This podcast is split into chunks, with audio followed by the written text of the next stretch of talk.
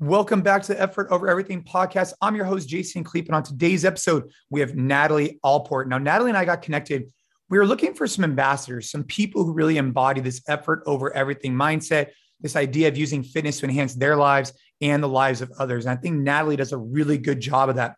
So today we dive into a few different topics her competitive career in snowboarding, which was really interesting to me, her competitive career in CrossFit, overcoming challenges and adversity and also building her own brand online and tools that she shares with others to build their brand.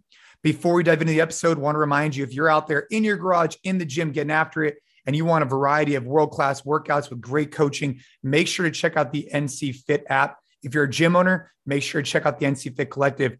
My goal with this podcast is to actually enhance it more. I want to do more episodes, longer format, have more Q&A sessions, more episodes with MDV and Gabe to share insight and to go longer format where we could actually add as much value as possible. So if you are getting value from these episodes, leave us a rating, leave us a review and expect more and better to come in the future. Let's keep training hard. Let's keep getting after it. Let's keep putting the effort over everything and let's go.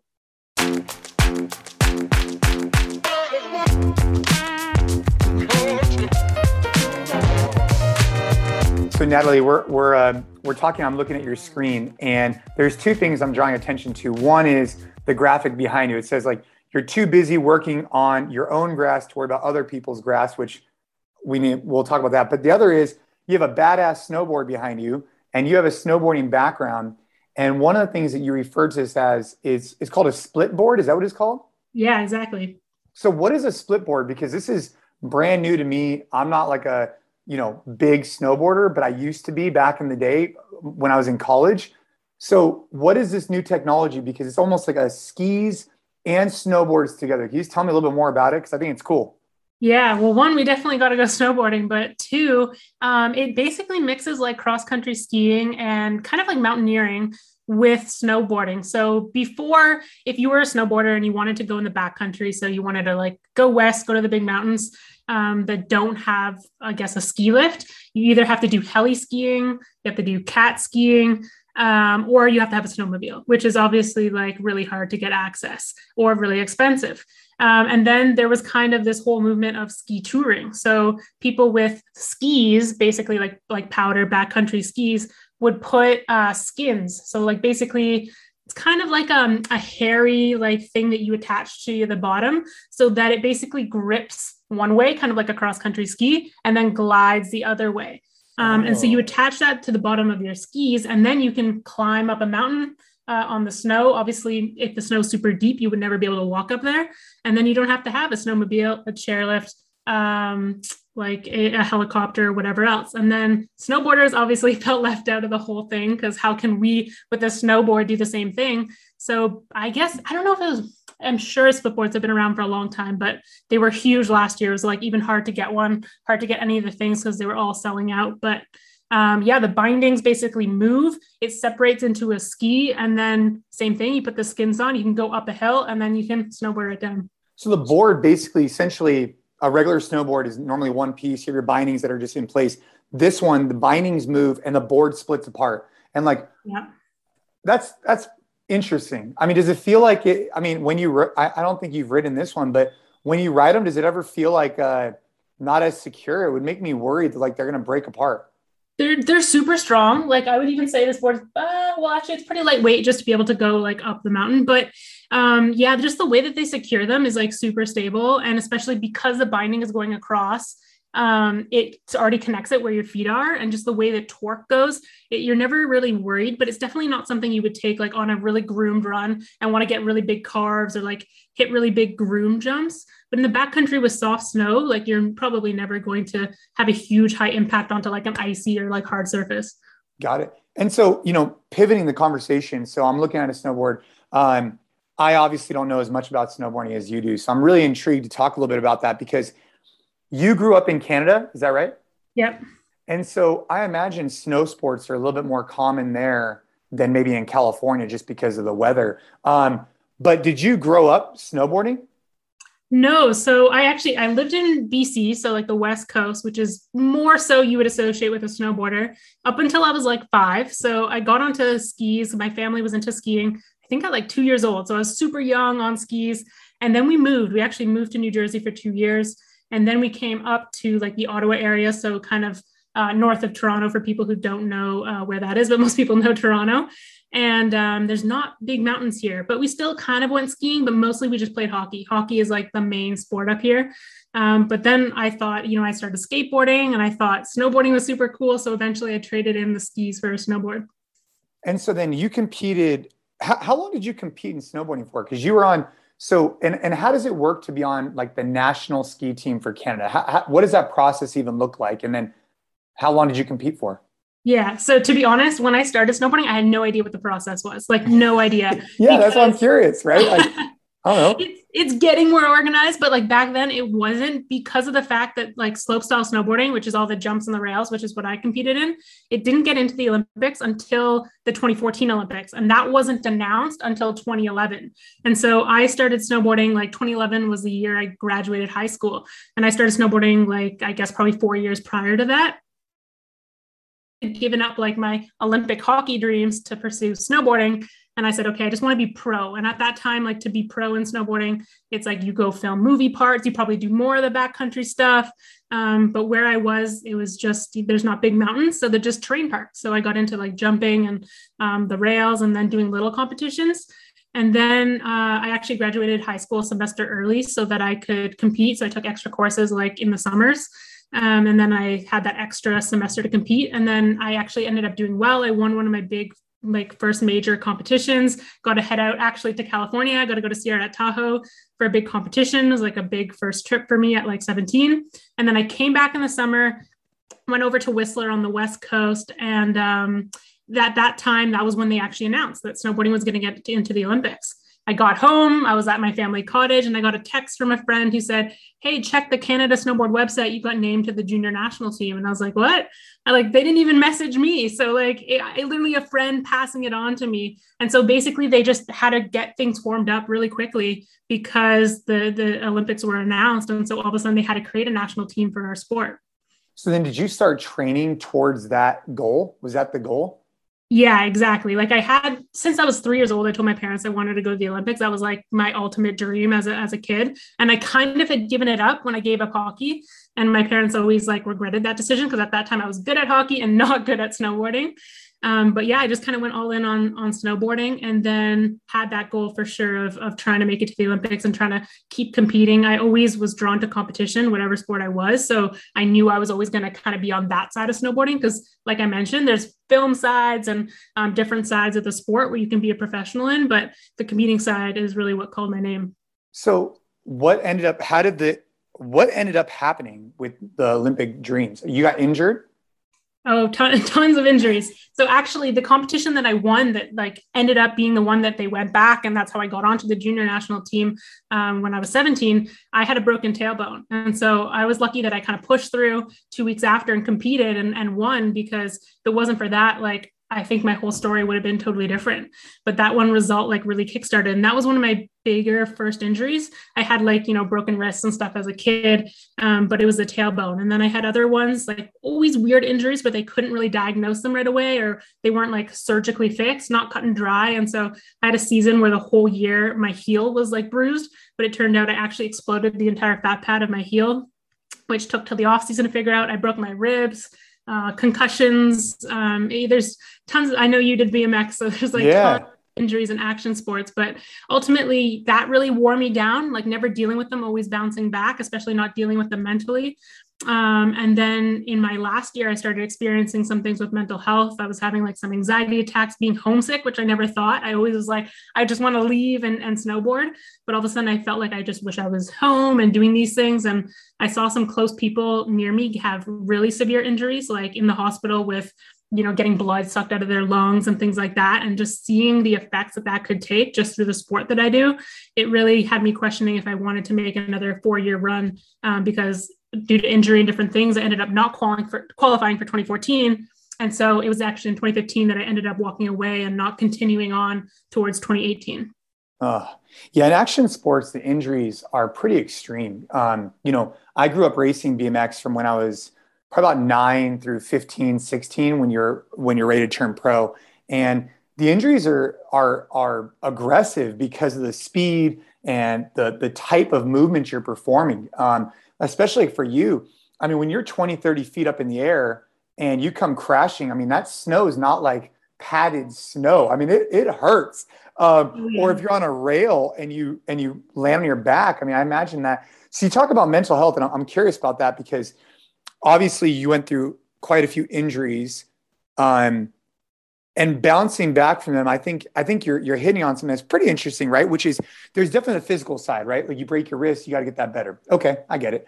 But there's also like this mental side where you get like this fatigue, where you start questioning what you're doing, where you wonder if it's the right move for you, if you're being I, I don't know. For me, it's like, was I being selfish competing professionally and giving up that time with my family?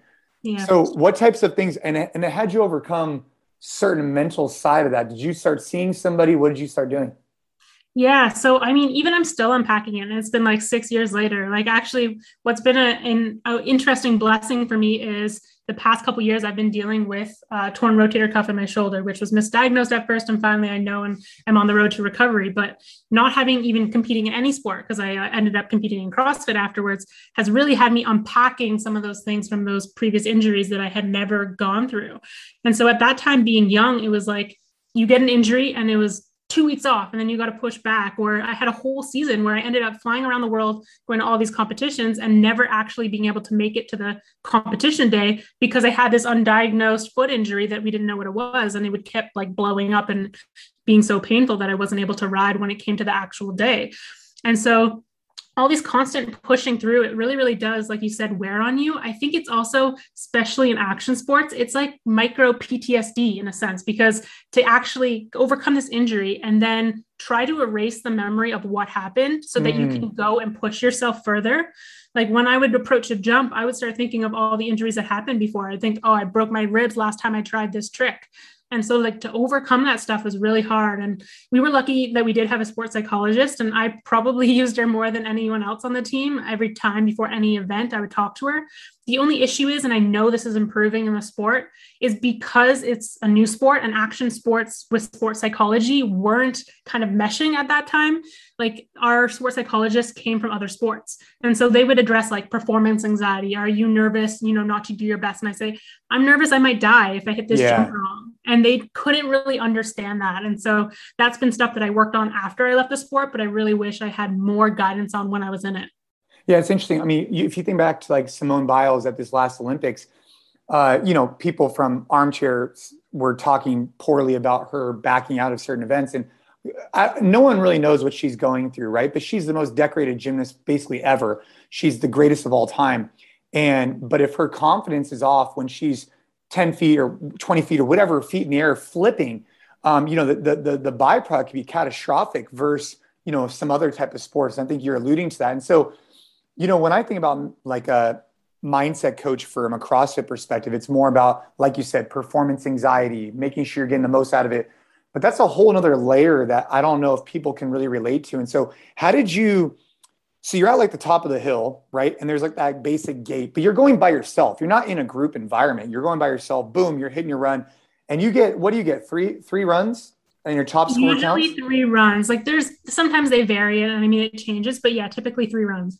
And so, what type of things? And, and, this is a, I mean, life and death. I think is, I mean, it, it, could be described that way, right? You're going up for a really big jump. You want to go perform a specific one that, because there's like this varying degree, right? At one point, if you don't go hard enough, you know you're not going to win the event, right? If you just go out there and jump, you're not going to win the event. But if you go too hard, you could really hurt yourself. So I'm curious, like, what types of things you were able to do, and eventually, I mean, obviously, it just it became a lot, and that's why you kind of pivoted out. But what type of things can you remind yourself when you're going up to a jump and doing like a double backflip? I'm just curious, like, or you just like, hey, this is a sport I've chosen to be in, and this is part of the gig. I mean, I, I don't know, what is that? What is that like? Yeah. So in some ways, it's you do kind of build up to these things, right? So for example, like with a back squat, if you had never been in the gym or you you lift like mm. 100 pounds, and then someone puts 400 pounds, they say you got to go lift this right now. It's going to be scary, and you're not going to be able to do it, and it's too far. So um, that was a that's a big one with learning tricks is it's always incremental. So you've known you've done it before. Nowadays, people use airbags. Uh, I would trampoline train all summer. Mm. So I've done like bigger tricks on the trampoline than I ever even did on snow. So at least I had like a little bit of a feeling and air awareness of it. Um, but it's definitely hard, especially when any any different hill you go to, any course, it's all going to be different. So you might have the trick in mind, but now you have to adapt it to the course. And what if the jump is built weird, or what if there's wind or different weather? So you're always always trying to adapt that. But for me personally, it's like you you do have to accept the risks. You have to make sure that you make those that slow progress. Don't jump too quickly. Um, otherwise, like mentally, it's just too big a jump, and physically, you could obviously get injured. But also, like once you get to competition day, that's when usually you're not doing your biggest biggest tricks you're kind of scaling back to maybe play it a little bit safe you're playing the game of like if i land this and someone else falls like you do a safety run usually first and then you try to like kind of throw down your bigger run if you've landed that one already. But for me, I really like the competition days because that's when my mind would actually blank. Like if you can get over that first fear, maybe in the morning of the day, and you drop in and you hit that first jump and it goes well, then you're in complete flow state and you you totally forget about any of the risks. You're just thinking about, okay, this is what I do next, and I'm just doing this and that's the state that you want to be in so it's usually especially on a long training day it's getting over that in the morning and that starts with you know, first run of the day, don't even hit the jumps. Just look at them, check them out, see what the weather's like. Second run, right up to the jumps, stop on the top, go back down, just, you know, see how everything feels and then slowly build up. So everything is a slow build. You never like first run of the day, go crazy, which I know yeah. some people who just go to the terrain park do that, but probably shouldn't. Yeah, that's interesting. I mean, that's kind of similar from a workout perspective. You know, I was I was uh, sharing with some people the other day, like um, this idea that before you evaluate how you feel, just walk into the gym and just get on a piece of cardio equipment or go for a walk. And you start off slow, and then all of a sudden your mindset starts becoming more um, like, let's just say you wake up, you feel really beat up. And then all of a sudden you go into the gym, you're like, man, I feel beat up. But once you start warming up and you start getting that mindset, nine times out of 10, you probably feel a lot better. And then you're ready for your workout. And if you don't feel better, maybe that day you should take the day off and not train. But I think that idea of like this slow progression and then kind of checking in how you're doing is a great idea. I wanted to ask you about hockey. So I don't know much about hockey, right? We don't really play too much that in California. But yeah. in Canada, is there a women's league and a men's league, or did you play with the men's? Yeah, there's actually like where I live too is there's a massive women's league. Like we had teams really? at every level, like competitive A, B, C, and then house league and everything. Um, but sometimes girls would choose to play with the guys if they wanted to. Like on my brother's team, he had a couple girls throughout the whole process. Um, it just kind of depended where your parents put you. But yeah, we hockey for for women was actually huge here, which we were very lucky. I think maybe even a couple decades ago, it wasn't the case at all. It would just be like a men's league and there'd be a couple women. But um, yeah, there's there's some pretty uh, popular women's leagues, and that takes you all the way up to um, you know like a, a, college level basically. So like your background, you come in through hockey, then you go in through um, competitive snowboarding. Both of those, I would call they're completely different, right? One's a team sport, one's an individual sport. Um, even if you're on a team representing Canada or whatever, it doesn't really. You're still an individual. Um, they're both like relatively aggressive sports, though. I mean, hockey's pretty, you know, physical, and yeah snowboarding is physical just in a kind of completely different way. Um, from a team perspective to an individual perspective, and then you transition into CrossFit competing there as an individual. Um, like, I'm curious, which which which way do you like better? Do you like competing on, on a team like snowboarding? I mean, on a or, or like hockey, or like the individual side of of of, of snowboarding because the onus is all on you. Yeah. So, well, in 2019, I competed at two different sanctionals. One as a team, which was my first ever team event, and then one as an individual. And yeah, there you go. That's um, a good example, right? Yeah, and uh, what was interesting was actually like my teammates from that the team event ended up coming fourth at this year's CrossFit Game, and they their their contrast to who I am is so vast because they are dedicated teammates. Like they are um, they're a couple. They actually ended up merging with another couple to create this this you know team of four, and they have only ever competed team versus I only have ever competed individual um, apart from yeah playing hockey as a kid. And personally i find like the pressure on team higher because really? i don't let other people down. Right. I'd rather like have the control like in, in my hands. Because, for example, handstand walks were a big weakness of mine. And in the competition, I ended up kind of costing my team from moving out of the, the top heat because of my handstand walks. And that devastated me versus I had an individual event where there was handstand walks and I came dead last in that workout. But I was actually so happy because I did my best performance in the handstand walks in that workout. And that was the difference because I feel like I'm, you know, on a team, you get that pressure and you're like, I don't want to let them down. So even if you do your best, if it's not good enough for the team, it just never feels good enough.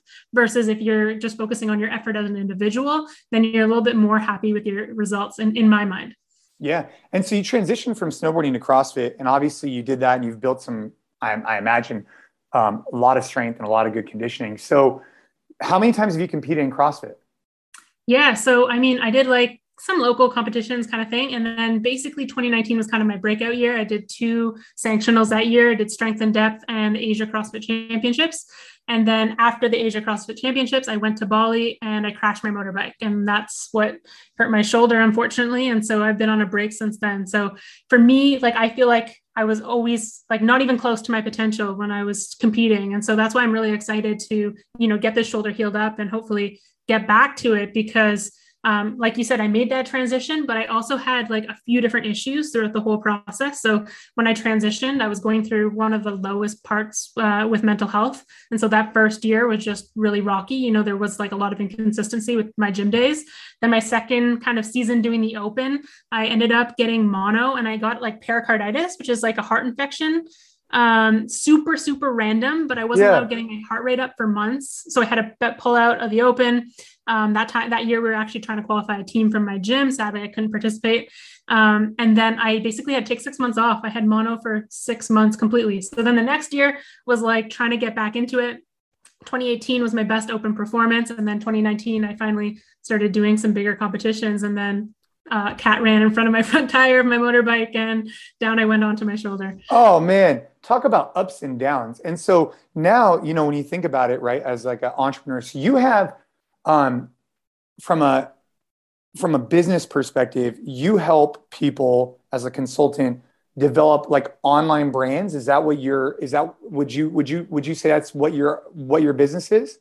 Yeah, we're doing a lot of education, especially like in the athlete space of like teaching athletes and consulting them how they can build their brand so that they can, you know, achieve their goals both within and out of sport. And so, kind of based off my own stuff, right? Like as a as a young snowboard athlete, I was like 15 and having to try to get sponsors and um, figure out that whole world. So, trying to give it back to to the athletes and and working with athletes and brands and recruiting companies, and especially with college athletes now being able to make money, um, doing a lot of work in that space. Yeah, I mean, because obviously, you know, from you know, I know that you have an active Instagram and TikTok, and you create your own because you create your own content on there, right? Yeah, well, especially with the pandemic, there's not much yeah. of another choice, right? Like we had a year where we couldn't really meet up with anybody. Yeah, and so you've been able to kind of shift. Um, what's really interesting about me to me is that like you you really are embodying this idea of fitness, right? Like you you work out with your grandma what once a week? Is that what it is? We do a Zoom class every every weekday, um, and then whenever I can, I go. Like she lives about forty minutes away, so whenever I'm there, then we'll do it when I'm there. Um, but yeah, we do it actually every weekday. So you you Zoom with your grandma every weekday. Yep, usually usually like around five p.m. and uh, I'll do my shoulder rehab at the same time. Wow, really? That's cool. And so then and so then when you're thinking about this idea from a business perspective, do you have anybody else that works with you, or are you doing it all solo? Yeah. So in the early days of the business, I did like, so when I basically stopped snowboarding, I was already one year into starting that business. Um, and so I dove straight in. I actually got like a kind of like an office downtown. I basically had like an apartment that was half apartment, half office. Um, and I had two employees who would come. And then I started falling in love with CrossFit. And I realized I couldn't manage full time training with full time, like managing employees and everything. Um, so basically, I scaled back to the point where it was like, hey, this business supports me and, and my lifestyle, and I can compete and spend more time there. And then I've been basically trying to figure out and balance that ever since. Well, you know what's interesting is that you have people who want to compete in CrossFit, and it requires like a full time. We have a gentleman here in the Bay Area, and he wants to get into competing in CrossFit. And I was training with him, and I was being a little hard on him because if someone wants to compete, and they they clearly said to me, I'm going to push them a little bit harder than I would the average person because you've told me your goals. I'll, I want to help you get there. But CrossFit requires quite a bit of time commitment because you're not just working the lifts, you're not just working snowboarding, for example. Although that took up a lot of time, that wasn't the same as CrossFit. It'd be like trying to learn how to ski, snowboard, snowmobile. Like there's such a variety of different exercises. And so when you were debating between competing in CrossFit, here you are a couple of years later, you've had a lot of ups and downs. What happens mentally where you start saying, hey, I want to compete, that's like my personal goal, but I also need to provide for myself and look at the time commitment over here. I imagine there's a lot of people having that conversation right now in their heads about like, is it worth this or should I be over here? What does that what does that look like to you, you know? Oh yeah, and that conversation has evolved a lot, and I think we saw that conversation evolve a lot. Like, remember when they took out regionals? We saw so many people drop off because yeah. it was like that goal that they had, which is like, I want to call myself a regional athlete, got kind of taken away for them, and all of a sudden they're like, oh, I have to get a you know real job or do something to actually you know like provide for my family and things like that. So. I, I would say I've been lucky with just how I've been able to to manage both in a sense, especially like I, at one point when, especially in 2019, I had some issues with, you know, I experienced a big bout of burnout between those two um, competitions where I actually had to take a month off training. So I didn't go into Asia CrossFit Championships really at my best physically at all because I experienced just like this big breakdown because I was managing so much on the business side and with training that like I had my laptop with me at the gym and I would spend like eight hours a day at the gym. And in between, I was like writing emails and doing work and doing all this stuff. And that was just not conducive for recovery. I felt like with snowboarding, I could snowboard, I could go to the gym, and then I could work. And there was like a little bit more separation. But then when it came with CrossFit, like because it is so demanding, like not even physically but also like the neural skills. Like you need to remember the gymnastic skills that you're learning and try to you know be have neuroplasticity to even remember that. Then it just you're you're you're drained. You're completely drained when you try to do any sort of like cognitive work. And i think people like don't really realize that like it's so hard to do like mental work at the same time balancing this heavy physical work um, so yeah, that conversation has definitely evolved. I think at, at, what happened to me actually when I hurt my shoulder was that other side took over. I was like, okay, you know what? I've been competing since I was a teenager in a sport full time. Competing has been my full time job. Let me just, you know, take this year off, recover my shoulder, and just focus on the business side and mentally take that break. And what I noticed was, unfortunately, because we had a misdiagnosis on my shoulder, it wasn't recovering. And then I just was feeling more anxious because I realized what I really want to do is I want to spend more time like working on my fitness, creating more personal content, doing that kind of stuff. And so then the pandemic happened and that kind of allowed me the, the time and the space to shift because instead of like okay this is a growth phase for my business i said okay let's let's put maintenance phase on the business because right now there's a global pandemic going on and with all this extra time of not you know driving places doing different things i'm to just get back into training and start filming stuff. And that started getting some traction and I really started enjoying it and getting just so much more fulfilled by it. And so now I'm in a point where as things have opened up again, I'm managing the busyness of the business with doing more of like the training and the uh, personal content stuff. So I, I, do think like obviously you're not going to make as much, you know, being a CrossFit athlete unless you're the top top one percent as if you are running a business or doing something different. But for me, I just don't want to have any regrets when I'm older. And so I'd rather just see like what's the potential that I could go in a sport. And even if it isn't competing, just like what's that potential that I can push for myself with personal challenges like my running challenge, or I did a Nordic 100 kilometer Nordic ski last winter. I want to like spend time doing stuff physically because I know once I get much older, I can do a lot more stuff with work when I'm 60 than I can physically, right? And so for me, it's more about like how do I want to live my day to day rather than like the result of of competing. So are you looking right now actively? So you have your business and you you produce a lot of content online. I think that it becomes relatable because you're telling a story that's not so like hardcore 1% CrossFit, but it's a little bit more well-rounded. And so are you trying to go compete in a CrossFit competition? Is that your goal right now? Is is to qualify? Are you going to do the open and your goal is to qualify for a sanctional or whatnot? So I've I've been navigating the shoulder, and unfortunately, things don't move fast. Like for example, we saw at the games, Brooke Wells boom surgery yep. like a week later. In Canada, our healthcare is free, but it's not fast. And when I was on the uh, Canadian snowboard team, things were very fast. But when you're not in a national athlete like program anymore, things aren't fast. And so it took me, you know, even a few months even just waiting for an MRI um, and then to get results and do all these things. But I actually just found out last week that my labrum isn't torn. And so I don't need surgery. So I was almost mentally prepared that I was going to have to take a whole other year before I could even compete because I thought I was going to have to get surgery. Um, but luckily, I just found out I don't. And next week, I have an appointment with my sport med to figure out the plan of action. But yeah, working really hard to try to come back. I will I be ready for the open? I'm not quite sure. We actually have a like a local team here and they went to the games last year and it would be really cool to maybe somehow uh, be a part of that team. Um, but yeah, I, again, I have no idea what's going to happen with the shoulder recovery. I'm not pushing it because I know, you know, if if I don't get back to competition next year, it'll happen then the year after. But I don't want to like return to competition and then boom, my rotator cuff is gone and then another two years off. So when you're working with brands, like let's just say you're an athlete and you have a moderate social media media following, how what is your recommendation for working with brands to try and get? I mean, you obviously want to provide value to the brand because the more value you can provide the brand, the more the brand could then provide back to you, right? It's just a, it's a two way street. And so, what approach are you taking when you're working with different people, whether it's collegiate athletes or quote influencers, for lack of a better term?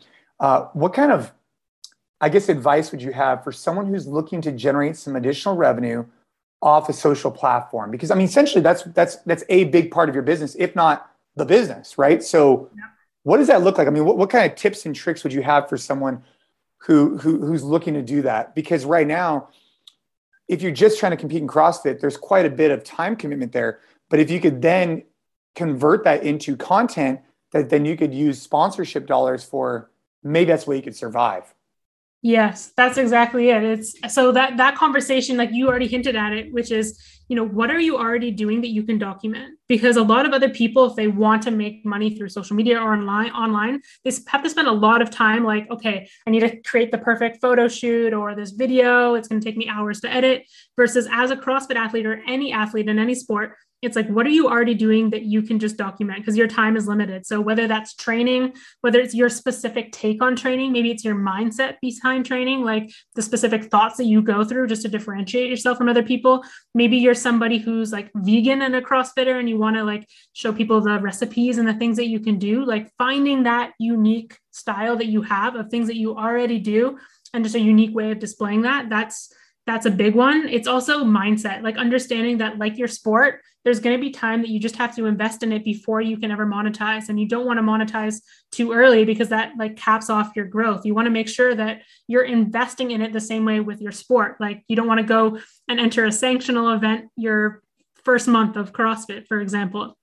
So um, yeah, understanding, uh, making sure that underst- uh, people understand that is key because I get a lot of high school athletes, a lot of college athletes who are like, how can I make money now? And they have maybe 500 followers and they haven't posted since August of last year.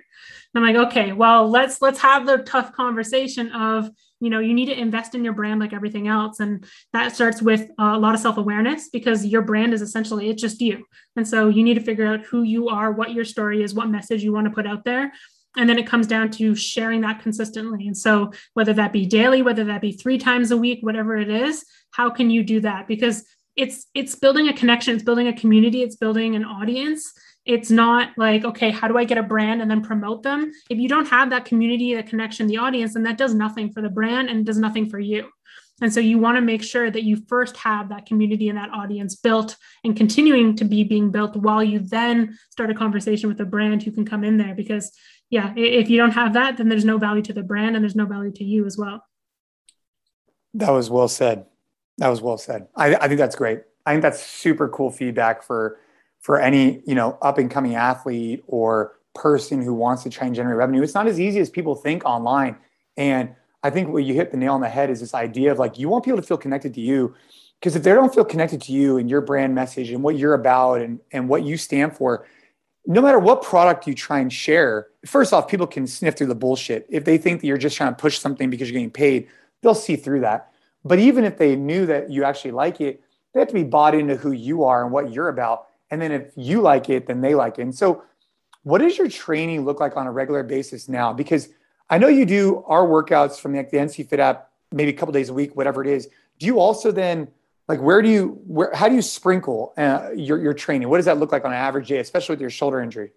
Yeah so the shoulder has been interesting. So like having uh, i was pretty much just programming for myself um since I got hurt because that's when I just kind of took a break. I was like, okay, I'm I'm not going to work with a coach anymore. I'm going to just take this break and just focus on my business. And then as I got back into it, the pandemic happened. I was like, okay, I um, I have a good like knowledge and years of, of programming. So let me just like go back and figure out what I need to do. And so I was starting to work on stuff and starting to do different things.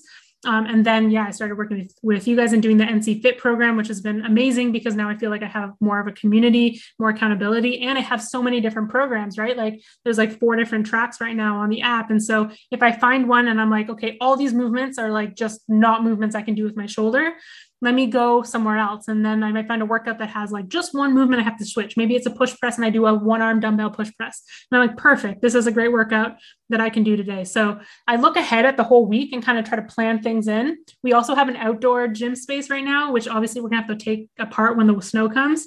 Um, so for me, it's also weather planning. I'm like, okay, on the good days, I go really hard on, on doing a lot of the NCFIT workouts outside. And then I might save like an NC Go one for like a day it's raining, kind of like today, it's pretty dreary and I'll do something like that on those days. Um, then I run three times a week. Right now, I'm doing three track sessions a week, aerobic capacity um, workouts, trying to really improve my running. Because, like you said back uh, before, you know, I had strength and different things coming from snowboarding and hockey, but I've always been like a sprint recover athlete, like a very powerful, uh, like anything with my lifts have been good, um, but then anything with long endurance, aerobic capacity type stuff has just not not been my wheelhouse whatsoever. So I'm trying to really go hard on that and then also just doing a little bit more uh, accessory work as well just for little things i had like a little knee issue in the spring and so i'm doing some um, just thing accessory work for my knees. And then i do about an hour of shoulder rehab a day which takes takes a long time but i'm working with um, like a sports science center here uh, with my physio and stuff and they're helping me with my uh, with my shoulder recovery as well. So trying to progress that trying to you know stay conditioned and fit and, and still get you know a touch of all the crossfit movements with NCFIT and then really trying to attack my aerobic capacity as well. Nice. Nice. And then so when do you when does snowboarding season start for you? Pretty soon right yeah, I mean, uh, well, I guess what was it now? End of September. Uh, it, will probably start snowing maybe end of November. And like, I'm really lucky where we moved to in January is right near all the, the local ski hills. Again, they're not big at all, but it's super close. And so, like, the minute snow hits the ground, I'm sure I'll even just get my cross country skis out and try to hit over the pavement and uh, go on the parkways and different things like that. But yeah, probably. And well, I would say the ski hills open probably started December. Love it. And so, from a business perspective, I, I really thought you had some insightful. I, I thought you had some really good insight for people on that in particular. So, you've been able to do that on your own, though. So, you curate the content, edit the content, publish the content. Um, that seems daunting. It seems hard. Um, yes. what tips or feedback would you provide someone who needs to do the same thing? What what because what are you using? Are you using your iPhone or what? What what kind of what are you doing? Yeah, so I use a mix of different things, and um, I was actually talking to MDV the other day about it, about filming, because I know he likes to film those videos in his garage. Um, and I'm like, yeah, I film a ton of stuff, you know, outside in the driveway, but it's going to be weird when we put that gym away and I go back to a normal gym. I'm like, ooh, it's going to be interesting, like, you know, filming around people and doing different things. But I'll do a mix. So sometimes I'll do like little vlogs with my iPhone. Um, and those are super quick to edit. Most of the videos I post when it comes to like TikTok or Instagram, it's all edited on my phone. So it's pretty easy. I use like InShot as an editor that I love to use. InShot. Yeah, that's a it's a good one. It's like I, I think it might be free or maybe it's like twelve dollars a year or something pretty easy. Um, but even I'll do that even with stuff that I film on my actual camera. So sometimes I like to make like different videos using my actual camera, and I find it easier because I use my phone as a timer often in my workouts or music.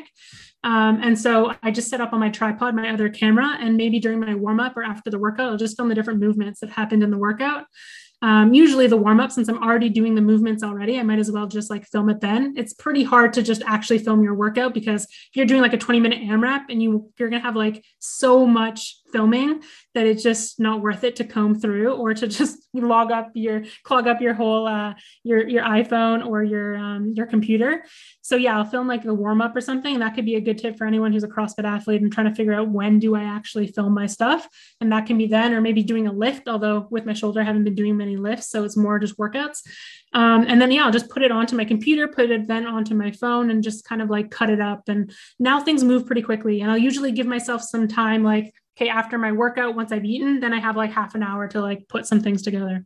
And that's typically how long it'll take. So if you let's just say you work out for an hour, hour and a half, whatever, you think realistically once you get more proficient with this InShot is what it's called, you could probably edit that in about 30, 45 minutes. Yeah, yeah, 100%. Maybe even quicker. It depends if I already had an idea in mind. Like sometimes I like to make videos that focus on like mindset or mental health or something about body image. And usually that idea will come to me maybe, maybe a week in advance. Like if I have an idea, I just write it down in the notes app on my phone and I'm like, okay, like sometime in the future, I want to create something about this. And like maybe it's a quote that I had in mind, or maybe it's like I had kind of a whole paragraph of things I wanted to say about body image. And instead of like putting it as a caption, I wanted to make it into a Reels video or a TikTok video and then I'll just film stuff and like clip it together. But also sometimes like with TikTok and Reels, there's different trends that happen. And I just have, I just try to film like almost everything that I do workout wise. So I can go back and just use some of that footage to make something like later on. And so um, for me, that's been really easy because I don't really have to film something specific. Like whenever I talk about body image or mental health or mindset, it all just comes through with fitness videos. And then I just layer on the message with that and with the audio and everything.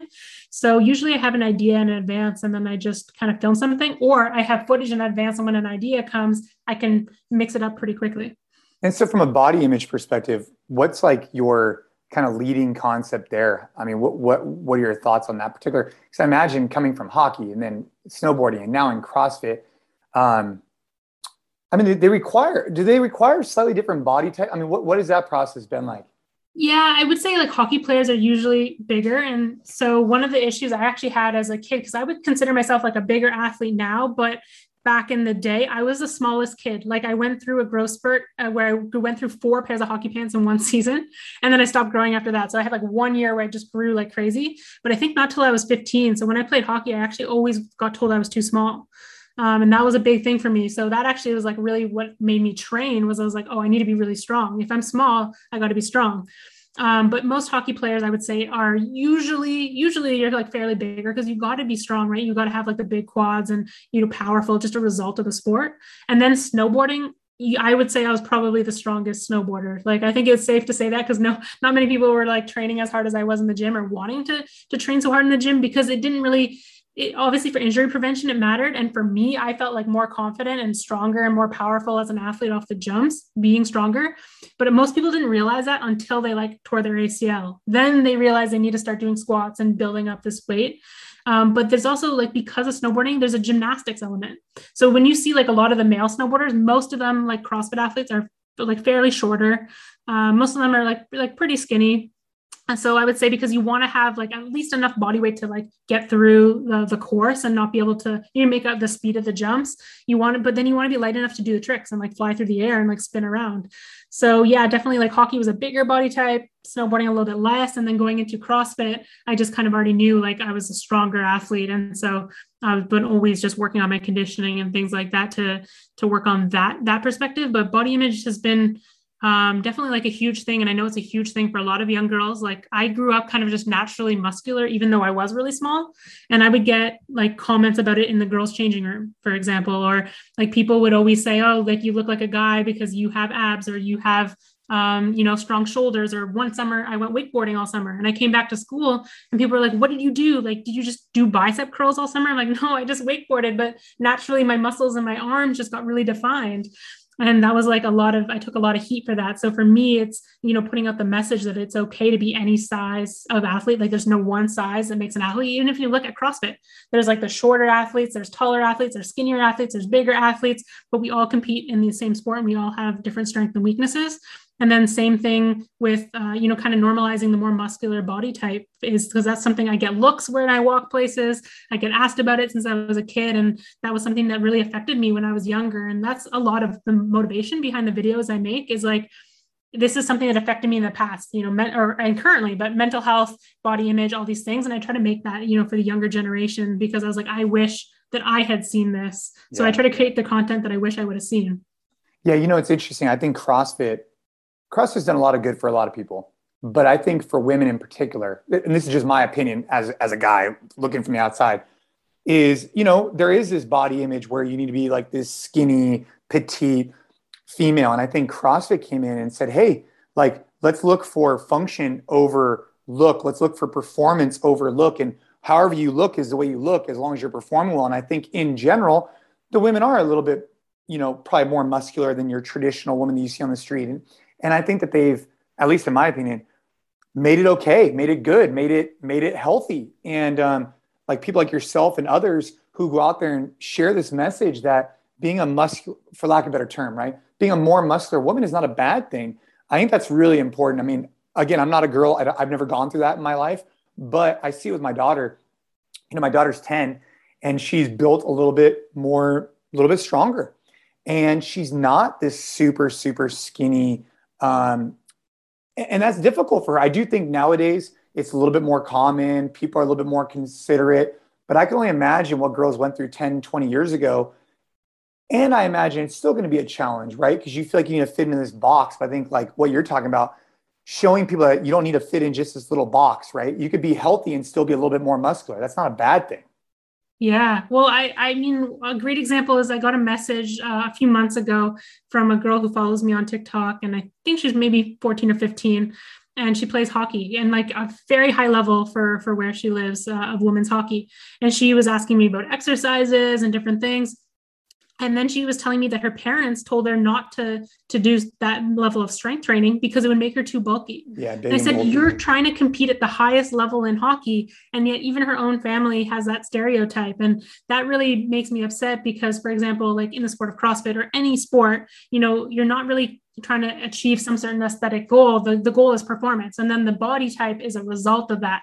And it just really bums me out that a lot of girls aren't um, they have a love for sport but they're scared to get in the gym and train because of the thoughts of their peers at school and then even maybe their families.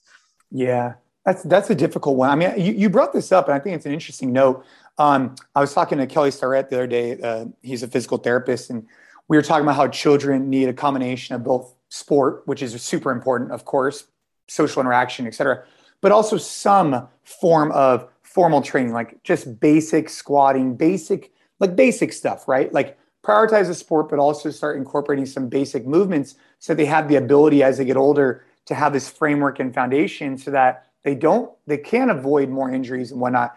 I thought it's interesting that you talk about when you were snowboarding and you were younger, how you incorporated some more traditional gym stuff where a lot of people didn't. I'm wondering where that trend's going to go in the future because you're seeing functional training become more and more popular. And I hope that we see more of a carryover into youth sports because I think you'll start to see uh, a reduction in injury because of it. Um, that's just my hypothesis. I don't have anything to go off of on that, but I think that's the truth because kids will learn how to move more effectively and develop strength around the primary joints at a younger age, which will then transfer over into sport really well, I think. I, I totally believe you. Like I saw so many of my teammates tear their ACLs at like 17 years old, 18 years old, 19 years old, and then re-tear them.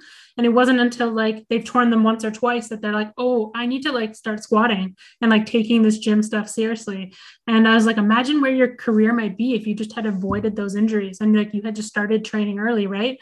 Um, and I, I think I, I really owe that to my parents because like pushing me into the gym really didn't come necessarily for me at the start.